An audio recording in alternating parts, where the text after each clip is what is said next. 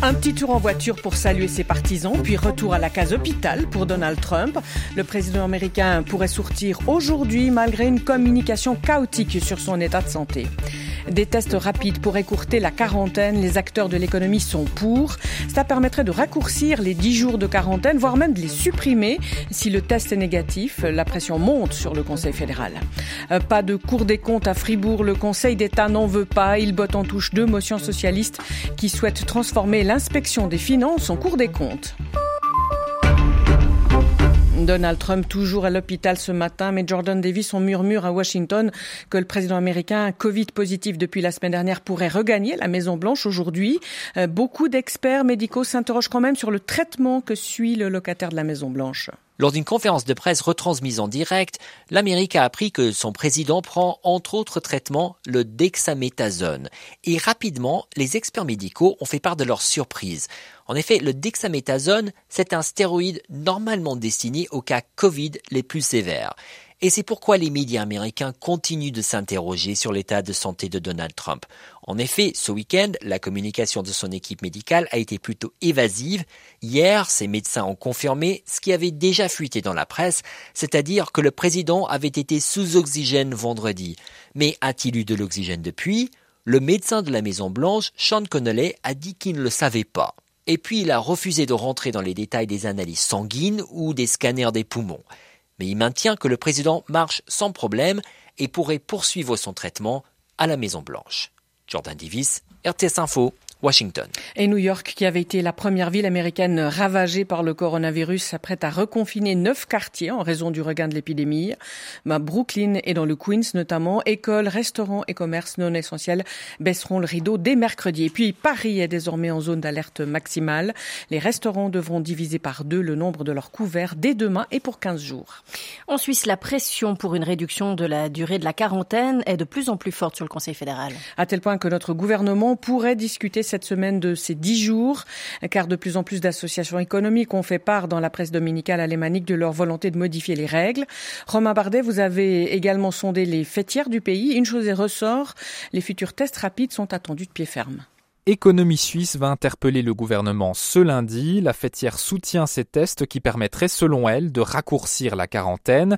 Même approche du côté de l'Union patronale suisse, sauf que pour l'heure, on ne connaît pas encore la fiabilité de ces tests rapides ni leur disponibilité. Mais pour certains acteurs de l'économie, il faudrait carrément supprimer cette quarantaine en exigeant à la place un test négatif. La fêtière de l'industrie des machines, suisse même, soutient cette voie, idem chez Gastro Suisse, car avec l'hiver qui arrive, la branche de l'hôtellerie-restauration refuse qu'un isolement soit imposé aux touristes ou à des travailleurs saisonniers venant prêter main forte depuis l'étranger. Cette quarantaine, on le sait, inquiète particulièrement les petites entreprises ainsi que les secteurs où le télétravail n'est pas possible. Du pragmatisme, voilà ce que demande l'économie. Le Conseil fédéral ne pourra pas ignorer ces appels de plus en plus insistants.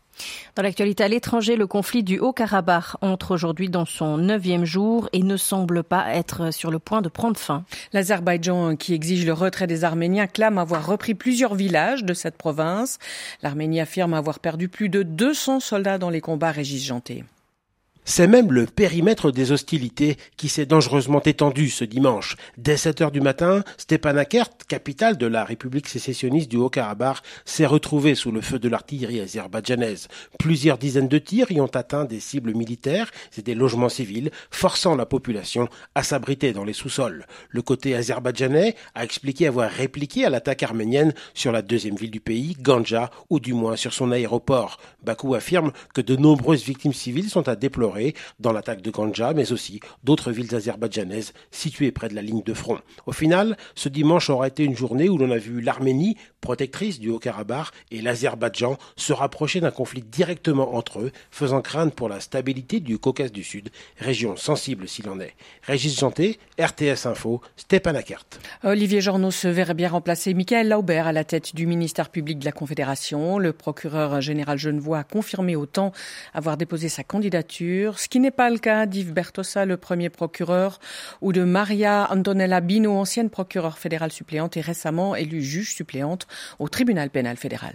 À Genève, plus question d'expulser Elia, cette infirmière iranienne qui a œuvré comme volontaire au HUG pendant la crise du Covid. Elle était menacée de renvoi. Sa situation a suscité un vif émoi cet été, rappelez-vous. Eh bien, elle pourra finalement rester en Suisse puisqu'elle a récemment obtenu une autorisation de séjour pour études en attendant peut-être un passeport suisse. Et écoutez le conseiller d'État Genevois Mauro Poggia. Nous savons qu'il y a une procédure de naturalisation qui est en cours pour cette jeune femme. Elle remplit les conditions de séjour en Suisse.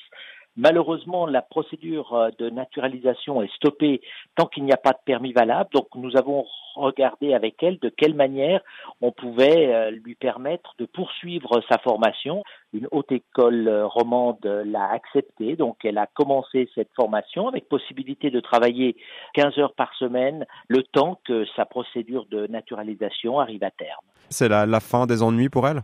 Écoutez, c'est comme ça que nous le voulons parce que cette personne est méritante. Je pense qu'elle a démontré son engagement, sa conscience professionnelle et je pense que nous avons tout intérêt à avoir de futures Suissesses et Suisses de cette qualité. Mauro Poggiave et Guillaume Rey.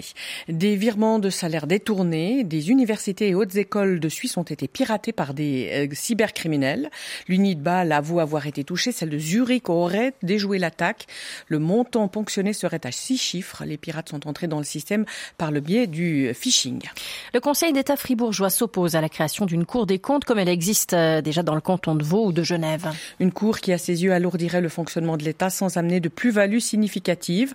C'est ce qu'on peut lire dans sa réponse à la motion de deux députés socialistes qui demandent de transformer l'actuelle inspection des finances en véritable Cour des comptes, Maurice Doucas. Oui, le gouvernement s'oppose avec force à la transformation de l'inspection des finances en Cour des comptes. Il refuse également l'élection d'un responsable de cette Cour par le Grand Conseil cette démarche aurait, nous dit-on, pour conséquence de politiser la fonction et de péjorer l'indépendance de cette Cour des comptes. C'est du moins l'avis du directeur cantonal des finances, Georges Godel. Une élection est évidemment politisée et ceci pose la question de l'indépendance d'une éventuelle institution. De plus, les élus ne disposent pas nécessairement des compétences requises et devront par conséquent s'appuyer sur des spécialistes.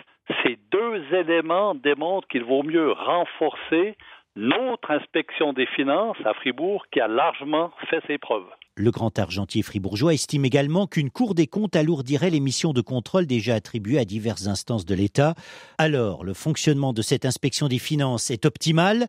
Question posée au député socialiste Benoît Piller. Non, une Cour des comptes amène une plus-value, on l'a entendu récemment à Genève, où des millions ont été économisés grâce à cette Cour des comptes. Et puis l'alourdissement et que, le travail soit fait par l'inspection des finances, une Cour des comptes, le travail serait le même.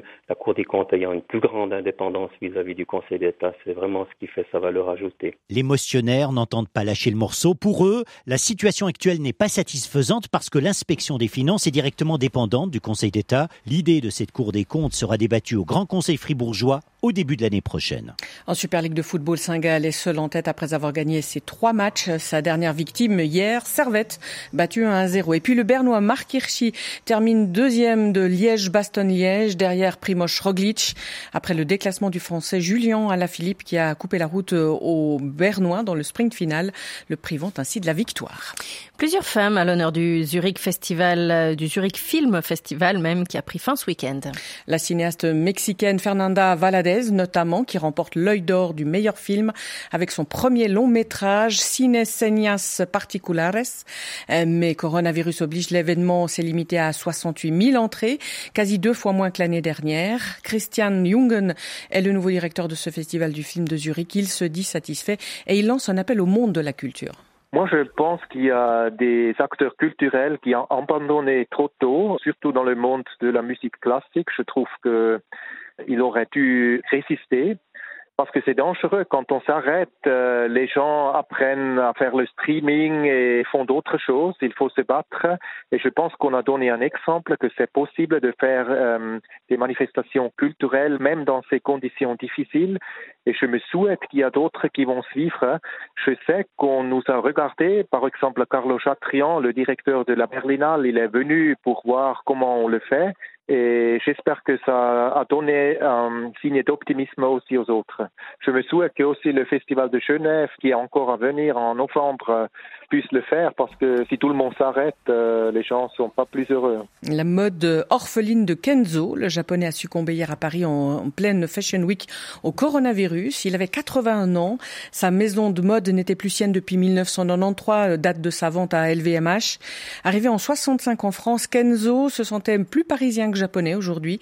Il était sorti de sa retraite en janvier dernier pour lancer sa marque de design K3.